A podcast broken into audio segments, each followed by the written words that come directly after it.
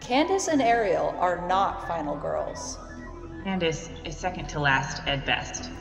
and Ariel is probably the killer. This podcast is intended for ghouls, haters, and Wikipedia summary readers. Listen on at your own risk. Welcome to our twisted minds.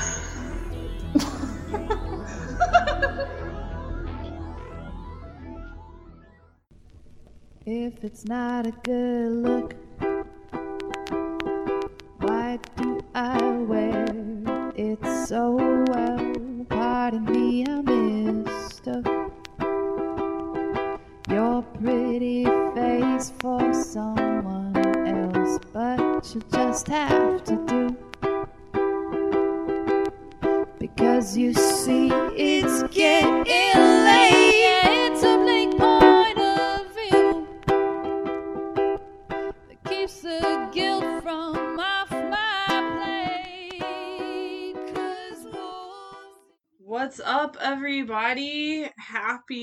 October. Because it's not actually secretly, it's not October. Not right for now, But it will be. We're fucking liars, It's- but it's gonna be. It's honorarily October to us here at Not Your Final Girl. And um, this is Candace and my co host Ariel. hello. And it's pre Halloween. Pre Halloween. And from That's what we celebrate here. the from the theater at midnight on Halloween. A dirty theater. A dirty, We're- disgusting No, a minimum of, drunk three to five people. blowjobs and hand jobs Yes. are happening Absolutely. around you, or maybe to you. I don't know. We're we're not judging. I mean, one can Definitely not. This is not your final girl, and we are talking about we're starting our like kind of our actual Halloween horror uh spook season content. Like we had like some preliminary, and now we are getting down to brass tacks, and we are gonna have some fun yep. on this episode because as um as a wise man once said, as a wise woman once said, ghouls just want to have fun. That's right. and it's true of us too. So we're talking about a TV movie called The Midnight Hour from Mhm. 1985, as well as the incomparable Rocky Horror Picture Show from 1975. So a Mhm. full decade apart. We're going to talk about The Midnight Hour first, um, because like I want to know not as iconic. not as iconic. I had never Not heard even of close this to movie. as iconic. Yeah. Um, yeah, I mean, what we were just saying, like, what is it's it's honestly not a fair comparison. Like, No. there's Nothing can be- that is on the same wavelength as Rocky Horror. I think so- out of all the fandoms in the history of fandoms, I think Rocky Horror literally has to win. I mean, it's it's so good too. It's because it's not on the internet. It's like better than every other fandom. Pre-internet, pre-internet, like more powerful. yeah, like it's like got theater kid, but also like powerful queer energy. which honestly is usually one and the same. Mm, Unfortunate mhm. to have het True. theater energy. In Yeah, there. you hate to see it. It's- I've seen it before and I didn't enjoy it. Uh, This is also like one of those pretty strong exceptions to my hatred of musicals. I okay, I was thinking about this. I was laughing to myself because I was like, "What is wrong with us?" Because we just did a musical episode for horror, and we're like, "We hate musical horror. we're like we don't like musicals. we're then- against musicals." And now we're doing. I mean, effectively, Midnight Hour is, is kind of an honorary musical. So And Midnight Hour has a lot of mm-hmm. singing and dancing Yeah. and choreography, like lots of, and it just Yeah. yeah. Well, let's get into it. So the. Midnight Hour, written by Bill Blake and directed by Jack Bender, and it was a TV movie. It premiered Yeah. on ABC That's right. On November first. On November first. Wow, after Halloween. My my only guess is that they imagined that people were partying on Halloween, And they were like, "We'll show this in the recovery." like one would have to go back to that year and wonder, was this a Sunday night situation? Yeah, that's hilarious. I'm not sure. That's amazing. Anyway, and then subsequently in Halloween's afterwards would show it, right? Okay, right. So, that makes sense. yeah. Okay. November, November 1st, a wild move. Um, a group of teenage friends unearth a relic of the past and unsuspectingly unleash the monster mash on their New England town. You hate to see it. You hate to see it, but maybe you love to see I it, love to depending on who it. you are. Tonight, an ABC premiere presentation. Eternity is about to play a nasty little trick. Who's there? On the carefree kids of Pitchford Cove. Figure out what you're going to wear to the party yet tonight? Demons, arise. Dad! Come heed my bidding on this night of nights. Halloween, my favorite time of year. Ah! I'm not afraid of death. I'm going for it. The party could go on for Yeah, some of the zombies are having a great time. They're like hooking up at the party. We're gonna have to discuss like the zombie culture of this film. There's really like fucking move over 28 days later. This has its own zombie lore. yes, it does. So yeah, we have like honestly a a fun, a really fun cast. We have LeVar Burton being like so hammy. It's amazing. Wonderful. And then um Shari Belafonte, is that how you pronounce I think it's her first name? I think it is Belafonte. It's definitely Belafonte. Um she's in, like a powerhouse in this film, I would call her. She is so she is like just she was getting it. Her and LeVar are the only memorable I would say actors for sure. Everyone else is kind of a I, I don't As in, say- literally, you don't know who they are, but also, yeah, they're not Yeah, really bringing that we got- that power. To It's it. true. No one else was really going for it in the same way. The yeah, honestly, this is like my my biggest reaction to like this uh this movie as a movie was that it structured its plot completely wrong because the the main characters or the the quote unquote main characters like whole deal like I was like please let me stop looking at this guy Okay, I, and like his whole and like the whole like Yes. structure of how it like they're like we have to like dig up this witchfinder general so that he can set everything right which is his ancestor, presumably. which is his ancestor and like a slave owner like they're like yeah he'll we we have to like get him to to kill the monsters or whatever and he's also with like the that one ghost from the urban legend kind of where she's like you know i guess it's not really because she's like in a cheerleader outfit I but thought i was about thinking Susie about Q. the one Have you seen Susie Q? no Is that a Disney movie? i don't know i don't even know what it is i'm scared If you don't know I what it thought is, it was it a i thought it was a snack cake If you don't know what it is, it almost has to be a Disney movie. oh my god Um, i'm very unaware of disney yeah, yeah, yeah. Um, it might be a Disney movie. Susie Q is like a. I can't remember if she's a cheerleader, but she's like from the fifties and she's a ghost. Okay. Okay, maybe that's because I was thinking about the like urban legend that's like in uh scary stories to tell in the dark, where it's like the girl Oh. who's like she's like the guy picks her up because she's like just wandering around on the side of the road and he gives her his letter jacket and she's like, Thank you.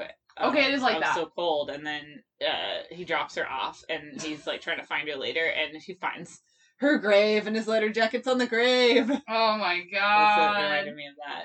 they're very it's a at the center of this wild whirlwind of a film is a very boring hat couple which you can say the same of rocky horror That's true, but the Brad and Janet's boringness is like central to the story. it is Like, central to the story in a way that this um tv movie that was not doing what rocky horror could do yeah this this movie is not doing that and, that's and for both sure. of these movies, like their plots are a complete mess.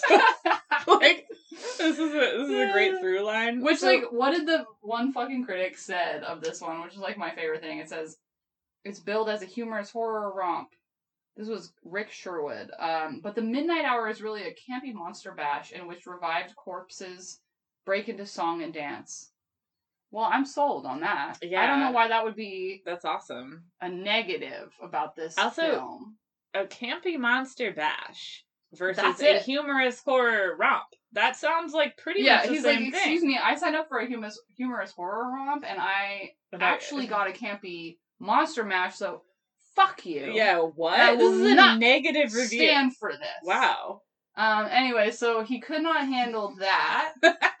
Doesn't like revived corpses dancing and singing. Well, So very bigoted in I my mind. Yeah, that's honestly rude. Let them do what they need to do. I mean, also, like when I say the monster mash, there's zombies, there's vampires, there's werewolves, There's witches that There's that witches. we think are witches, and then they're also vampires, also and that's vampires. accepted in the universe. It's just fine. There's nothing confusing about that to anyone. We accept it.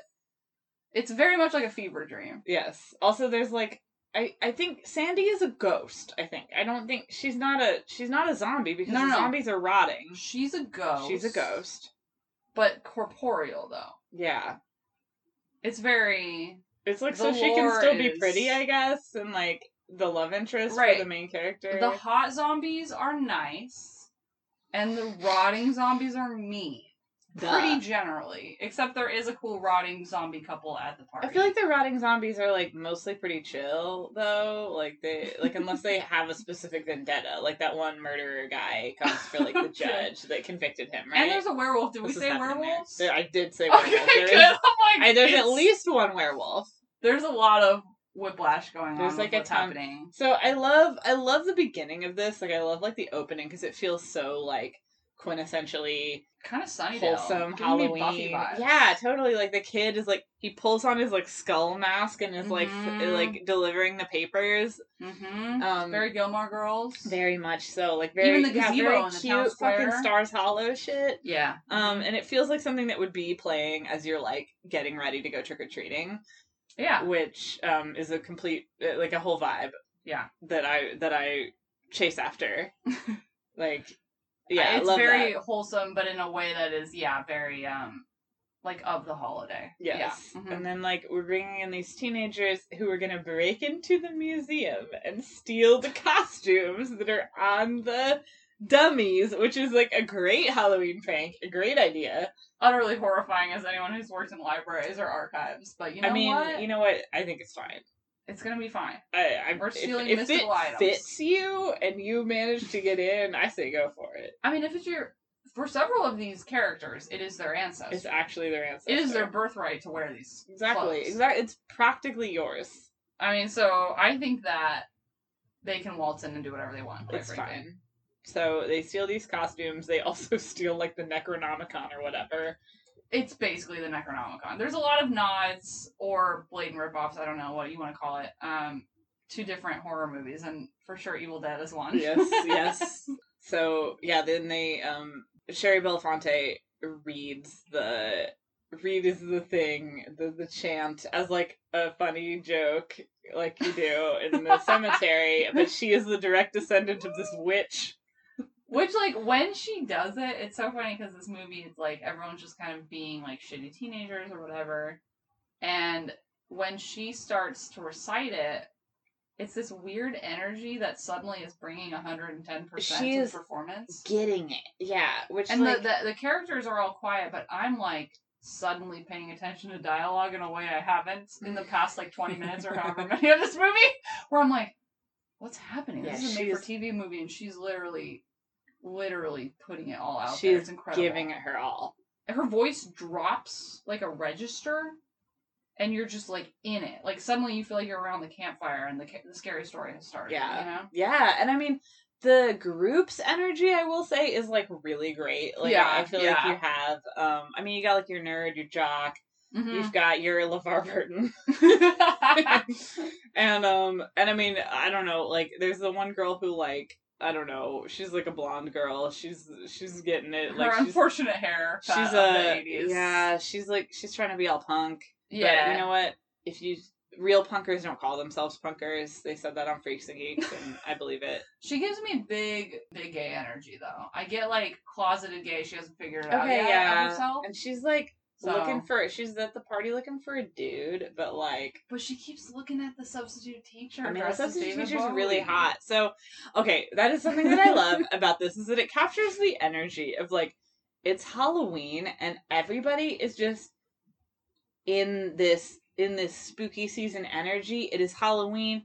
We're gonna like we're going to this party and anything could happen. Like Yeah, I the- just feel like that. The substitute teacher from earlier in the movie is dressed as David Bowie, looking very good. looking great, and um, dancing with a um, someone who is dressed as the Grim Reaper. And Gender being, like- ambiguous. True, very gender ambiguous. we don't know. And being like, we need more wine. Like She's demanding multiple wine. times is demanding more wine. She's like, I'm a chaperone. I'm like a chaperone at a non-sanctioned, non-school Yes, I'm like, party, this bitch. just a no. house party. Why do you have a? Sh-? She's like, no, I'm just an adult showing up at this party and drinking your wine. Wow, it was a different time. It was a Amazing. different time. Honestly, I would love to do that. Her outfit's incredible. She's very. She She looks looks, great. great. Um, and I'm yeah. Honestly, She seems to be the only adult at this party. That's the thing. She keeps saying chaperone, and I'm like, Like, okay, Who are you chaperoning? as in, but you're the only person that's been and established you're like a as an adult. sub. character. Like, there's no way the school put you up to this. It's uh interesting. We need to know the backstory of this character. I would love to know how this came to be. Mm-hmm. Mm-hmm. but just everything gradually goes to hell because it's Halloween. No one notices that there's actual zombies wandering around because Yeah. the zombies are actually pretty benign. They're not really eating people. They're kind of just They kind of like want to hang out. they're kind of just chilling. Two of them are making out. Yeah. Yeah, um, they're kind of reunited or trying to figure out their shit. I mean, the ghost character is like confused. It's really funny when when they rise from the grave, the graves are exploding, which is a really fun detail for me. I love to see like graves exploding. Uh, The other thing is like you can tell this is made for TV because they don't understand how to like use how to film fog machines. Dude, the fog drifting around the cemetery was so funny. they have like an aerial shot of this graveyard. I don't know if it's really aerial, but they have like a lot of height on it. And then you can see like fog machines like pumping fog. you can see the fog like like coming from its source in like It's- little like streaks. and so so that's great. That's honestly part of its charm. I love now. it. Yeah, it's part of its charm. But anyways, then the graves explode. I need to tell you that the graves explode. I don't mean like, you know, people like stick their hand out. I mean the graves explode. Yeah, people do stick their hands out though. But That also do- the that also happens, but they do chunks explode. of earth flying, and then they're freed from their graves. And then as they're the you know all these graves are being uh, exited by these zombies or whatever they are. Right. There's one cheerleader who just looks very confused, She's kind of yeah, she's kind of like bemused the entire time. and everyone else seems to know what they're doing. They're like, "I'm a zombie and I'm walking," and she's like. What the fuck's going on? And I'm like, "What's your deal? Who you didn't get the memo?" Yeah, I don't know how she like. I, I I really would love to know the lore of like how these souls of the damned came to roam. And the souls of the damned and Sandy came to like roam the streets on this night. I love it. We like need more. I mean, it says like it says like the the dead will walk again, and it will unleash all the monsters from hell. So like, I understand maybe there's werewolves in hell. I could buy that. all the monsters, Um, right? All the maybe there's vampires in hell. Okay, I can get that. Witches for sure. Um, and then obviously the rest are zombies. They they rising from the dead. But like, what about Sandy? Was she in hell? Sandy fucked up. She's obviously a slut, as we see Sandy, later. you know what? Much like just- our girl from Rocky Horror, Uh, true. Sandy wants to get some action, and God punished her for that. Mhm. So you hate to you see hate it. to see you know it. what? And it feels like though the way that her the way that her night goes, like trajectory wise, like she's like, let's go to Lookout Point. Does Like, she go back to hell later? Sorry, I'm just like thinking about that. I know. I'm wondering. I'm really. She's I to really want to know. I think she went to hell, dude. Maybe. And you know what? The way that she seems to be like trying to get it, I'm like, I don't think. I don't know if she was doing it in life. You know, I feel like she's like, I missed my chance. I, think just she- yeah, didn't believe in Jesus chance. hard enough, and I went to hell. Well, and like I we're jumping ahead, but we're talking about this character. We're talking about Sandy, which feels particularly that's on purpose drawing from Grease, right? You call her Sandy. Yes. Okay. So we're we're There's no way. we're talking about Sandy from Grease. We're not We're doing doing Sandy fanfic. Sandy is in hell, and we've sent her back. Uh, so this is It actually Danny. Zuko. He corrupted her. she went to Yes. Oh, that makes sense. Okay, there we go. So she's solved. just trying to do it one last time. But the thing is, like, at the very end, like, I know we'll get to it later, but, like, we know that all these people get. The problem gets fixed, right? Everything goes back before midnight. They make it in the nick of time. But that means she has to leave too, and she's, like, formed a romantic connection with one of the main characters who's very boring, unfortunate. He was just the first guy around. Yeah, and she like, has kind of- one sh- last chance at life. But I'm thinking about this man and how his life has been ruined because he can never ever he can probably never ever love again. And if he does, the ghost of Sandy will ruin it for him. but also think about how emotionally fucked you are. This ghost You fell in love. you fell in love, you went to Lookout a Point. dead girl. You're a dude that hasn't seen any action to yes, this point. obviously. Um, emotionally, Though I will say, whatever. relatable, relatable. Um, Yeah, Phil goes to this party. Um, he's dressed as a vampire. Is that what he's dressed as? I think he's dressed as a vampire. we don't know because he has a weird. It's a very it's a wig. strange look, but he's wearing he okay. Mans wears glasses. Yes. Um, he also is wearing a wig, and so he's just a he's a Dracula in glasses with a wig, and he's all itchy. He's like dying, and he's like, "Fuck this, I'm gonna change." And I'm like, "Wow, okay, most relatable thing in this whole movie." I also wear glasses, so I'm always like, I, I always have to like Love a debate. glasses representation. Am I going to get contacts just for a Halloween costume? That Okay. seems like an insane thing to do, but I might be committed enough. I'm not sure. Unless it's like the color contacts, which will make you look all like bloody eyed. Right. Which I mean, great. that'd be cool, but I still wouldn't be able to see unless they were prescription contacts. So, right. like, I, I would do that, but I'd have to wear glasses too, which would be a little weird. I guess I never thought about those aren't prescription. No, I mean, you can get them prescription depending on what they are, but I'm sure they're insanely expensive. I've never even thought about that. Wow, that makes sense. Okay. Yeah. Mm-hmm. Hmm Yeah, they don't, like, offer it. I don't know what the fuck. I was like, insurance will cover this. It would be I would love, dude. I would love to get like prescription Six months worth of prescription, like whatever they call. I think they're like called like sclera or whatever, like the kind that like completely black out your eye.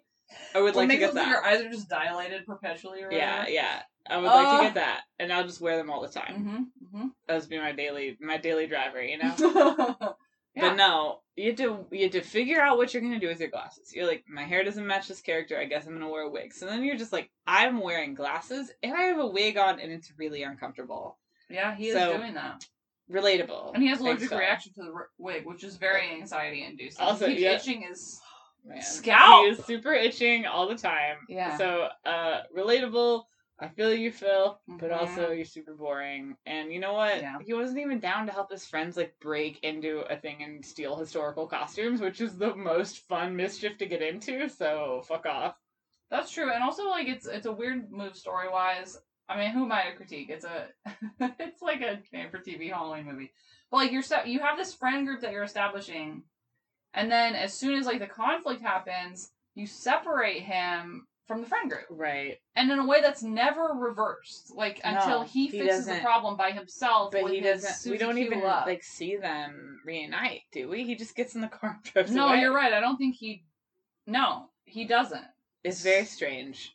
So I'm like, you guys established such a cool thing, and then you just kind of make them all zombies at a party or something. Yes, which the party is the coolest place to be. Every time they cut to Phil and the party Sandy, is so cool. I I want to be back at the party because we have this witch, this historical witch who has risen from the grave as both a witch and a vampire. She's- apparently. Apparently, that's a normal thing in this universe. That's just, just get used to normal. it, everyone. So she comes to the party and she's just lurking weirdly for a long time. I love seeing her like doing weird side eyes out of the corner of her Yes, eye. Like it's it's incredible. Mhm. And but she's she ends up fixating kind of on Shari Belafonte, who's uh her granddaughter or her great great something her descendants, her yes. descendant. Mhm. And yeah, then she turns her into a vampire, and then obviously she turns LeVar Burton into a vampire, and then But then she turns everyone into they turn the so whole of party between them into vampires. Right, right. hmm And so then it becomes just a vampire zombie party, Yeah, which like is ideal for Halloween. And then they do a little dance. they do an original song They that do a song and dance routine. that Shari Belafonte sang. Like that was her. Wow! Oh my god! Yeah, that was her doing it, Amazing. living her best life, and like What she's doing, like with her eyes at Yeah. all times, just like so good. she just does. She just does a fantastic vampire face. She does like a really. she does a great dance. It's very like campy, silly. It, the song is called "Get Dead." Get dead. It's it's and like it's such a funny, hilarious. Like it the tag, the chorus is like "I'm Get- dead, you're dying." Something about like everybody should try it. Get dead. Get dead, like that. idiot. Yeah, It's get dead. fun. Dumb. So, anyways, it's such a romp. It's obviously reminiscent. Like they're trying to do a thriller thing. Like that's what they're doing. Totally. And honestly, it's working. It's I would great. say it's absolutely working. I will if you ever do a thriller thing. I'm in for it. Yeah. I'm here for it. They're all dancing at the party. Everyone's singing. That's what feels like the most musical out of all the moments. I think is Yeah, that definitely. one. That one is definitely breaking into song Yeah. experience. also, I didn't realize that was an original song. This movie has a great soundtrack. It has a Um, really good soundtrack. Like I was like kind of astounded it at was like, like, how much did they spend on this? yes they did they did a ton with like the musical rights And they We've got- like shit, like shit that you know now. Like what's um Little Red Riding Hood by Sam Yeah, Sham? hey there, Come on, holy shit! Hood. And they play like a lot of it. They do. you're uh, how soon is now for like a long time? Yes. Like They- a, a, like a very long scene. There's a lot of music. There's just a lot of music in this, which m- might sound weird to say, but I just mean like, yeah, music that you recognize that plays for a long time for a scene, or is featured prominently. Not only like the Get Dead, but also, um, the weird romantic '50s song between okay. the love interests. Yes. Um. Okay. Yeah, yeah. What I um what I was thinking about Uh huh. About this is Uh-huh. that um so they played Sea of Love Mhm. performed by Del Shannon. Mhm. Um and Sandy hears it and says Oh yeah. like oh this is a new version the Uh-huh. old version's much better. Mhm. I assume meaning Sea of Love by Phil Phillips and the Twilights. However, there are 1,000 covers of this song. So much so that Mhm. it has prompted me to make a playlist all just of versions of this song. Wow. Holy shit. It is um 20 minutes long because there's many covers of this song. It is actually not a very long song, okay. but I I thought I thought that when she dedicated a song to him that she was going it was going to be Sea of Love the original version because she Right. says that, that would be like, great. Oh, they made everything bad now, and it was good the And she would show way. She would him. show him, but no, it was a different song. So like, I don't get that. Missed opportunity, but they might have not been able to get. get the rights. I don't know. Yeah, I know. Probably actually. Yeah, We'll have um. What's what's our boy's name? Jack Bender. We'll have Jack Bender, the director. Which, by the way, Jack Bender hit us up. do you know Jack Bender? Because Not you by know name. some of his shit. He's directed. He directed a lot of the Lost episodes. okay. Um, he did some other shit too. Like he did um, like you would know his shit if you looked him up on Wikipedia or whatever. Like you. Which I'm doing right now. Game of Thrones, dude. He did a couple. This guy, My God, killing Mr. Griffin. He's done some shit. He knows The Sopranos. He did some of The Sopranos. Oh my God. Okay, this guy's like just- Alias. Yeah, this guy's like a pro. me? So yeah, I mean, he's done some stuff. I guess. He's- Um, something called "In Love with an Older Woman," which wow, you know what, love that. Also, one called "Love Can Be Murder." wow, that sounds sounds great. Yeah, so he um he's done a bunch of shit. Just like not, he's kind of behind the scenes. I think you know. You don't know the name, but you know the stuff he's worked on. So look at him cutting his teeth on this beautiful film, The Midnight Hour. Yeah, this one is just a lot of fun to watch. Like I said, vibes as if you were getting ready to go trick or treating. It's it's such a great, and that's the thing. Like this movie was not. I mean, it was a made for TV, movie, so no one really cares. And critically, yeah, people are like, whatever. This movie's not stellar or some shit. I don't know. I'm like, what do you expect from a made for TV I mean, ABC movie? It's funny that it had like reviews. People were like, "Oh, Right. let me like let me really scrutinize." I don't know why the fuck you would do that. But anyway, so they they did that. But then I know that like I heard of this movie because if you're in I don't know, you're deep in the horror whatever world, like you hear kind of echoes of Midnight Hour, Midnight Hour, min- around Halloween. Like people talk Mhm, about it. So it mhm. has like you know, not not necessarily like a rabid cult following, but it has it has buzz. Like it's kind of a time honored Halloween watch. That It does. It does have like similar energy to like Hocus Pocus and like the kind of stuff Yeah. that like is I, I don't know like mainstream. Yeah. spooky season kind of watches. that basic. Uh, but it but it also does. Yeah, I. I do. yeah, exactly. Um, sorry. That's I mean, rude, but you know, not I to actually disparage- Don't get the, vi- I don't get the hocus not pocus. to disparage hype. Hocus Pocus. I actually do enjoy Hocus Pocus. I like I the don't part think I grew the. up. I I, didn't grow up with. I love so- where the dude's mouth is sewn shut. That's like really where it's That's at for me. I'm always into the body horror. You know, also Yeah. the cat. Binx. Binx is the cat. I think. I don't remember. I don't know why it doesn't really do it for me. I saw it recently and I was like, I guess I didn't grow up with this, so I don't get it. Maybe that's it. Also, just it's very Pinterest now, so Maybe it's been ruined. yeah, it might. It might That's have possible. Just Also, been I heard too one of the sad. like actors is like a TERF or something. Is that true? no, I heard one of the- One of the witches. Is it Bette Midler? Yeah, dude. I oh, heard. Bette Midler is a TERF. Yeah, I think she is. So that's kind of like soured Oh, a little sad, bit, which is unfortunate sad. because it's such a campy, like Yeah. fun. Like I've seen, I've seen drag queens do um hocus pocus shit. Mhm. Right, Br- It's great energy. Why would you fucking ruin the world and yourself sad, with yeah, that? Sad. It's sad. I mean, we've had many things ruined by Mhm. TERFism, so Mhm, you hate to mhm. see it. Uh, watch the Midnight Hour if uh, Hocus Pocus is getting ruined for you. Yeah, If you were that kind of person, it's a yeah. good one. Um, yeah, similar energy. It's like just yeah, it's just a lot of fun. There's um there's zombies that are like uh reading the paper or attempting to read the paper. Maybe they're uh, hooking up at a party. There's also popcorn at the party in a coffin, and the I mean Nice. the coffin has been filled with popcorn, and I thought about the logistics of that. I'm like, wouldn't that be great at a party? But also that would disgusting. be awesome. But also yes, Not in this day and age. I would also once I had consumed enough alcohol, probably get into the coffin with the popcorn. Yeah. and, like, then you'd have to be eating like popcorn that had been on my body. so- yes, it would not. Yeah, it's messy. It's messy.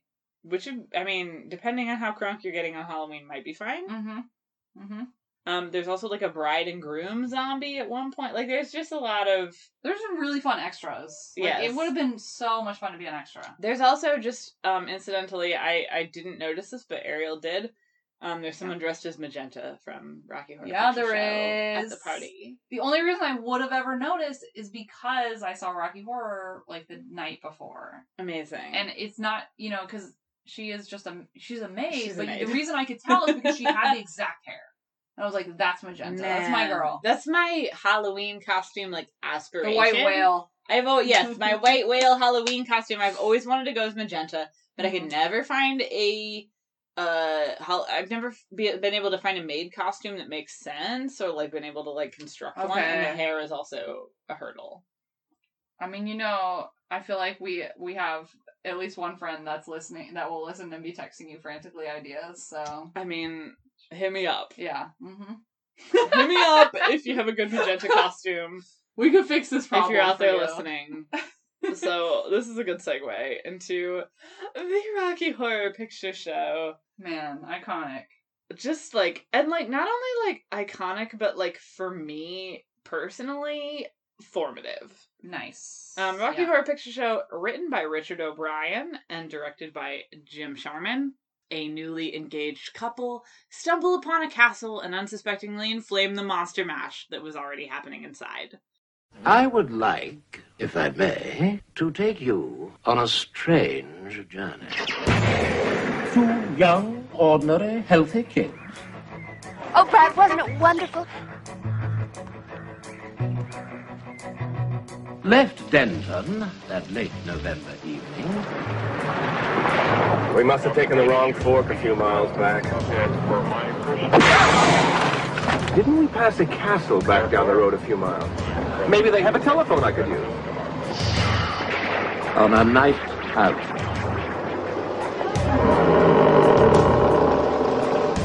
Hello.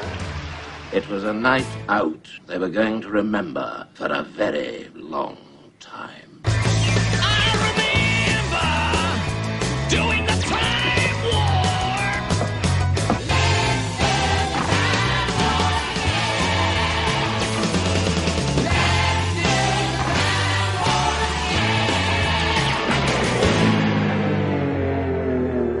Say, do one of you guys know how to Madison?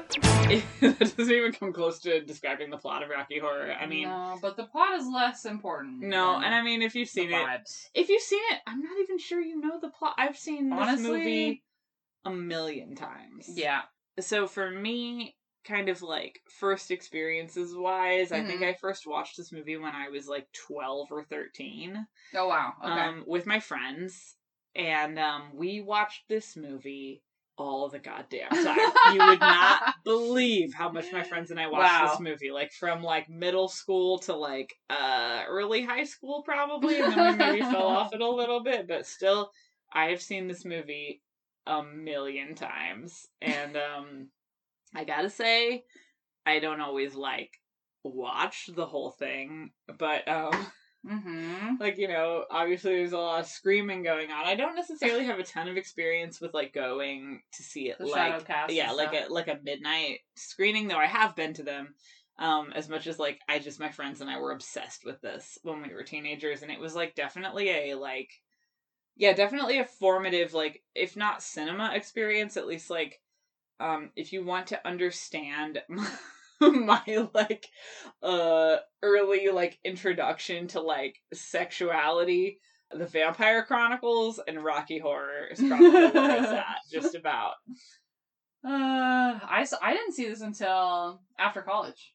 okay What was the first um the first full time adult. a full adult in the eyes of the law. But um I yeah, I didn't see it until a friend of mine I was I was actually texting a good friend of mine who he and I went and neither of us had seen it. Um we we went after college and he was living in Isla Vista at the time and I was living in Santa Barbara Mhm. and there's a theater run by I think a club or maybe actually the like maybe by UCSB.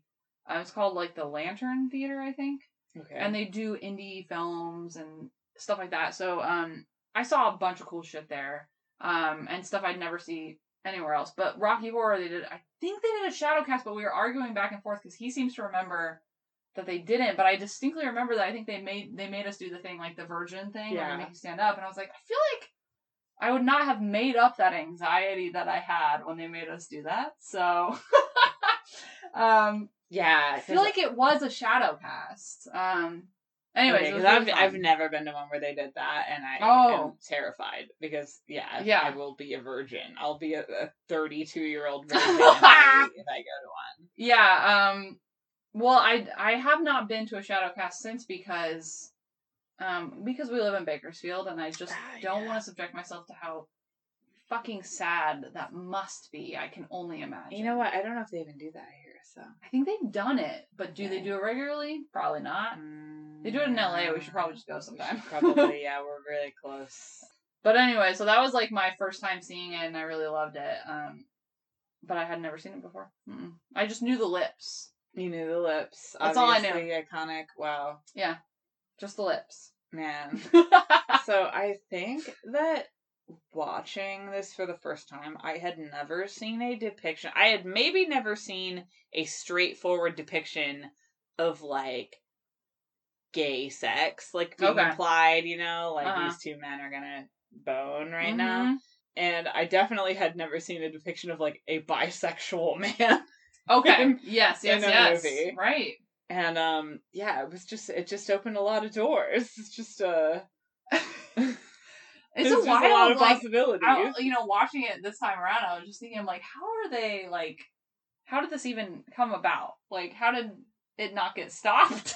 this is yeah this is so funny because it seems like it was kind of like It's not even explicit. It's just heavy innuendo. yes and it seems like it was kind of a fringe thing which is like how it got to that like i mean it's like the b movie like kind of liberty where Right. um i didn't know actually i did not know until uh preparing for this episode that it was originally a stage show okay, that's funny. Okay. It's funny. I mean, it, it puts a lot of it makes a lot of sense. Yes. Like, yeah, of course it Mhm. was. It would. It just, of course, and it it ended up kind of reverting back to that. That's how it exists for the most part Right. now.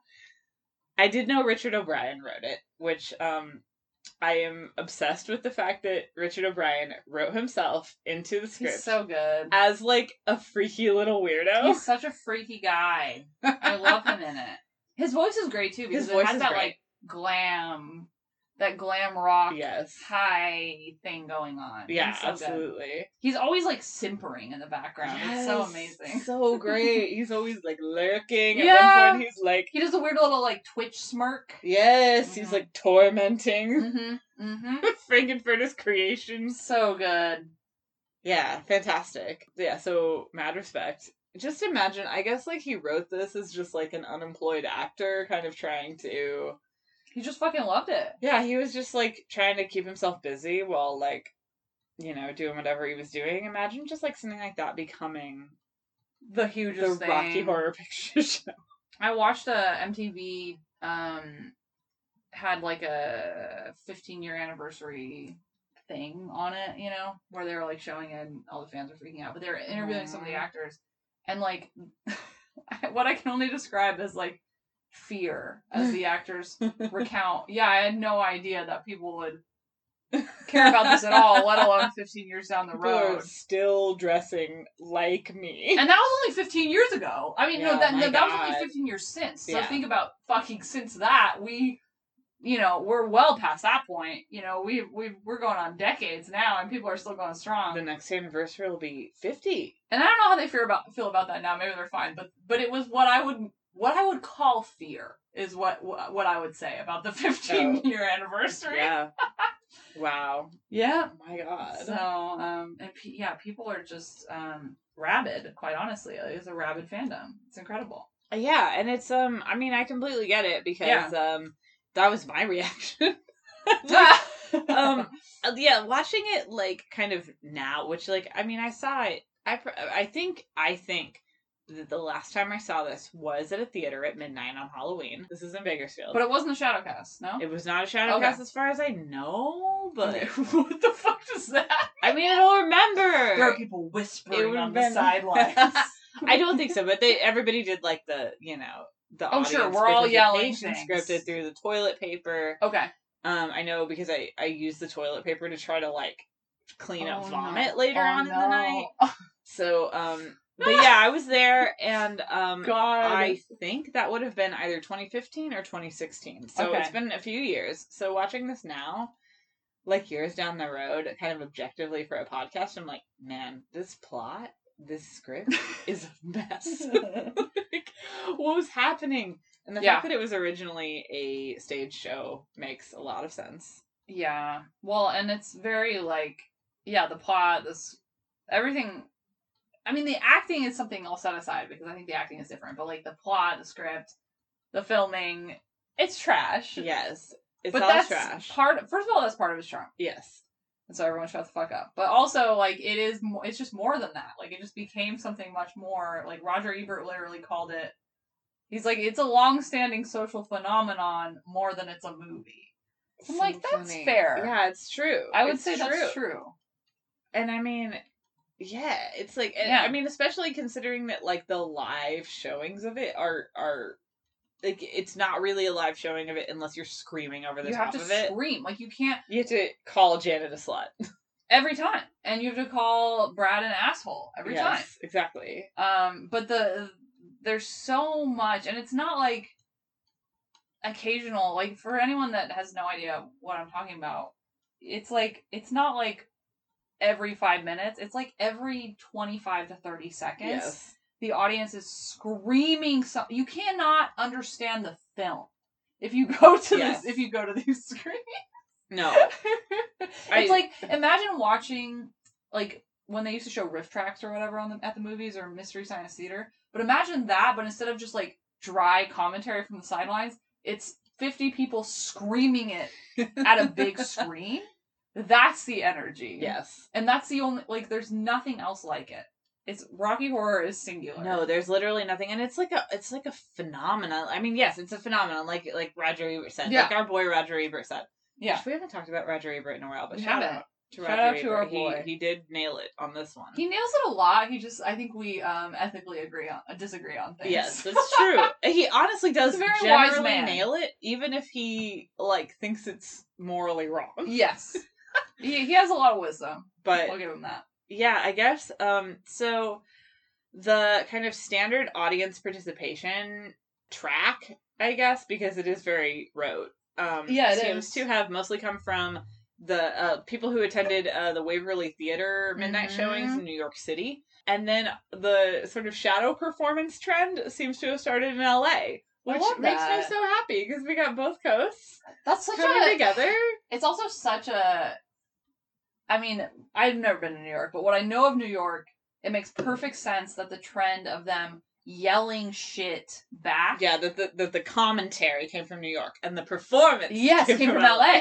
Like that feels very. When I was I was reading a little about like how what I, don't know if it's self-described, but what, who was described as like a, a mild mannered teacher, like at one point just yelled out of the screen at Susan Sarandon's character, um, get an umbrella, you cheap bitch. And like that seems to have been part of what launched. Like they're just yeah, and instead of it being like they're trying to one up each other with how funny it was, but then people really loved the lines, and I think it was the same people that were coming to see it, so they would all repeat And that so it, it becomes this like practice that like you can't not say that.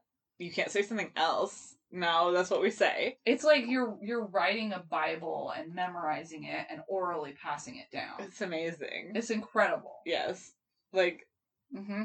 such an insane thing to happen and I mean, you know, we're talking about the performances. I have to say just Tim Curry gives this shit his all. I'm Yeah. just constantly so um this is gonna out me as a Tumblr user, but like there's like a post on Tumblr that's talking about like, you know, yeah, you can't understand Tumblr because everybody's just like, oh my Blorbo from my shows. And I'm like, so that's what you call your character. That's like okay. this like you, My blorbo. your guy, right? Your little your special little guy is your blorbo.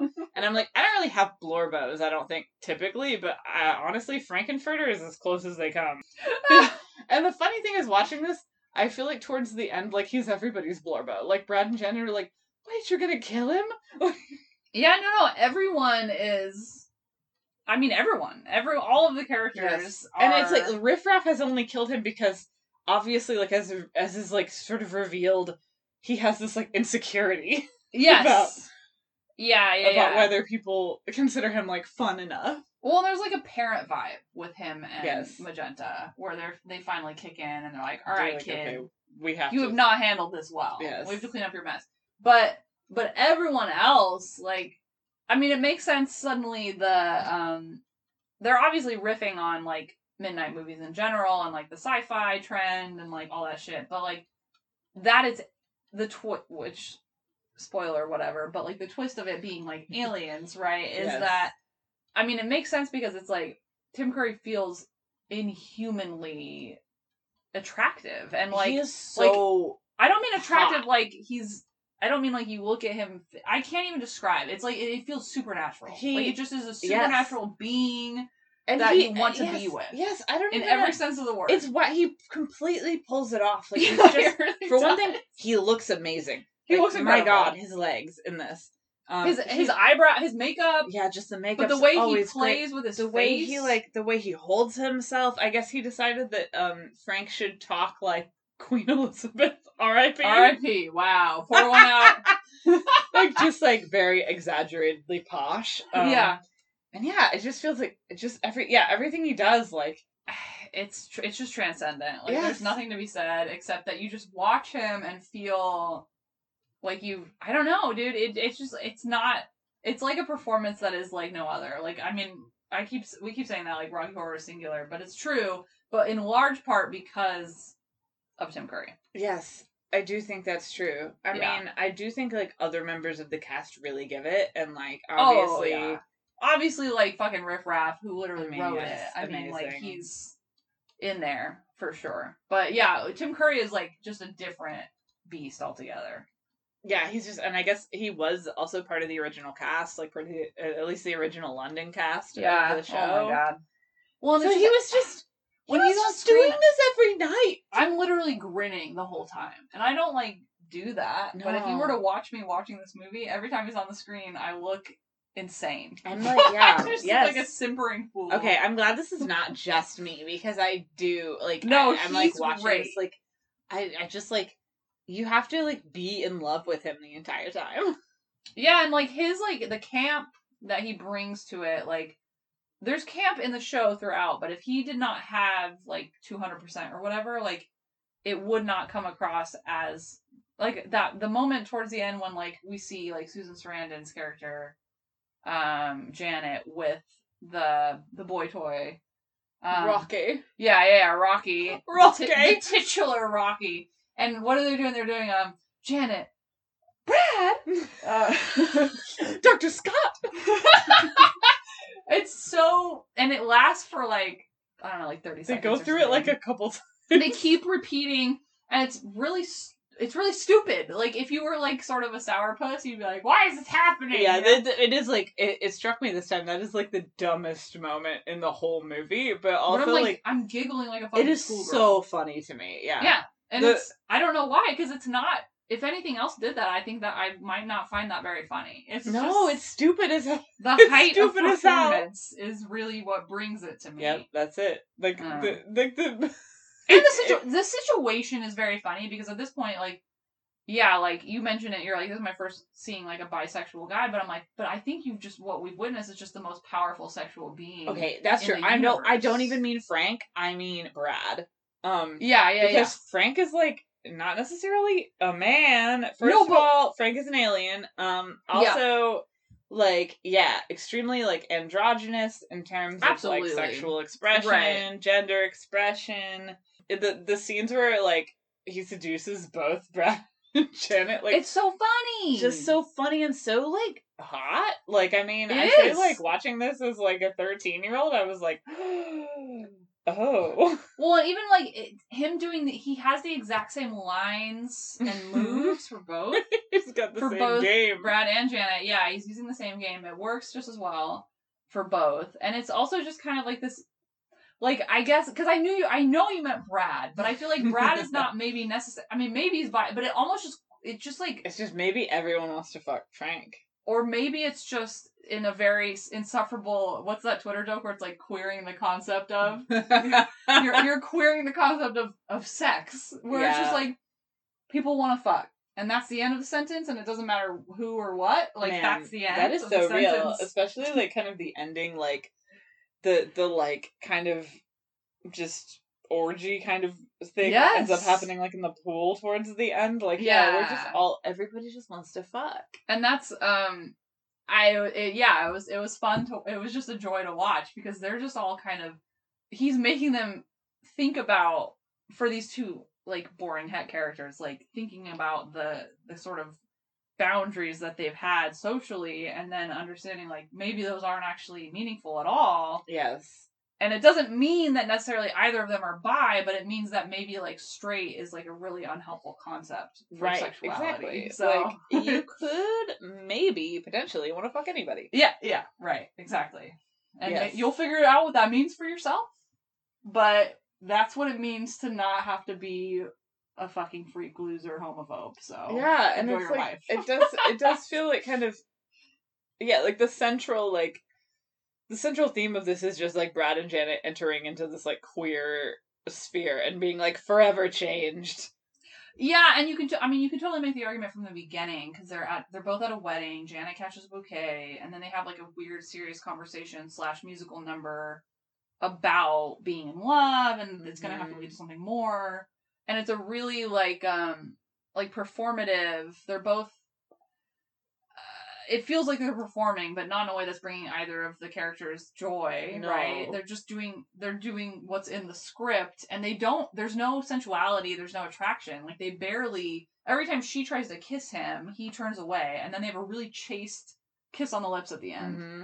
So it's very sexless, and uh, that stuff comes in later when you're you're throwing away sort of the prescripted what it means to to be a human, you know, Yes. which is great. So you could get all nerdy and weird about it. Like I think that's part of the the intrigue. I think part of why this this has stuck for so long. Yes, it's just totally. kind of throwing everything out. But What you if, throw like, that what away, if you could go to like planet transsexual because there's a planet transsexual in the galaxy of Transylvania.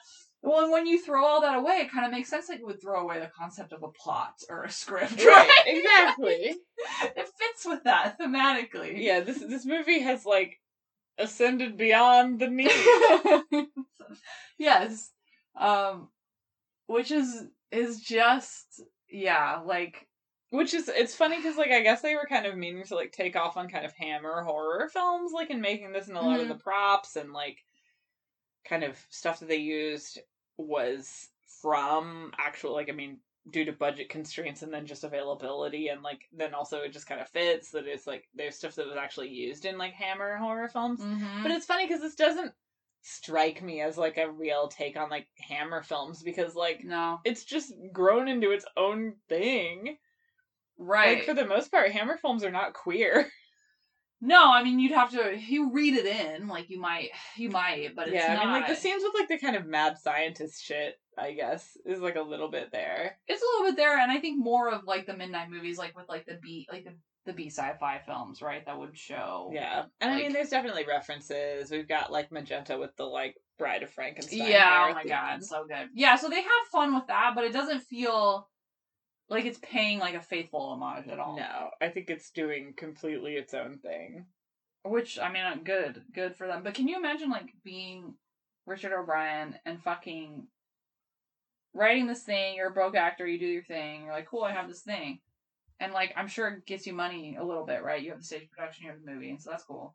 But then suddenly, like the movie probably doesn't do it doesn't do very good, and then I don't know at what point, but at, there's a certain point where suddenly you have fans that are insanely obsessed with everything about this. Like, just imagine People who are watching this shit every weekend every weekend in a public space, dressed like the characters. Well, I guess like in yeah, I mean in '75, like, I mean, I guess even what do we have like that now? But like being able to go to the theater and have like this queer community of people that are doing the talk back to the I don't know. It's just I don't know how it happened. I'm so glad it did. and I mean, like, there it was. It's definitely kind of joining a lot of movies that are like that at the time. Like, I mean, it ran as a double feature with the Phantom of the Paradise, Which is Um, oh my god, such a that's another super queer feeling movie for sure and like a Mhm. romp. So okay, that makes sense. and um, it also like I guess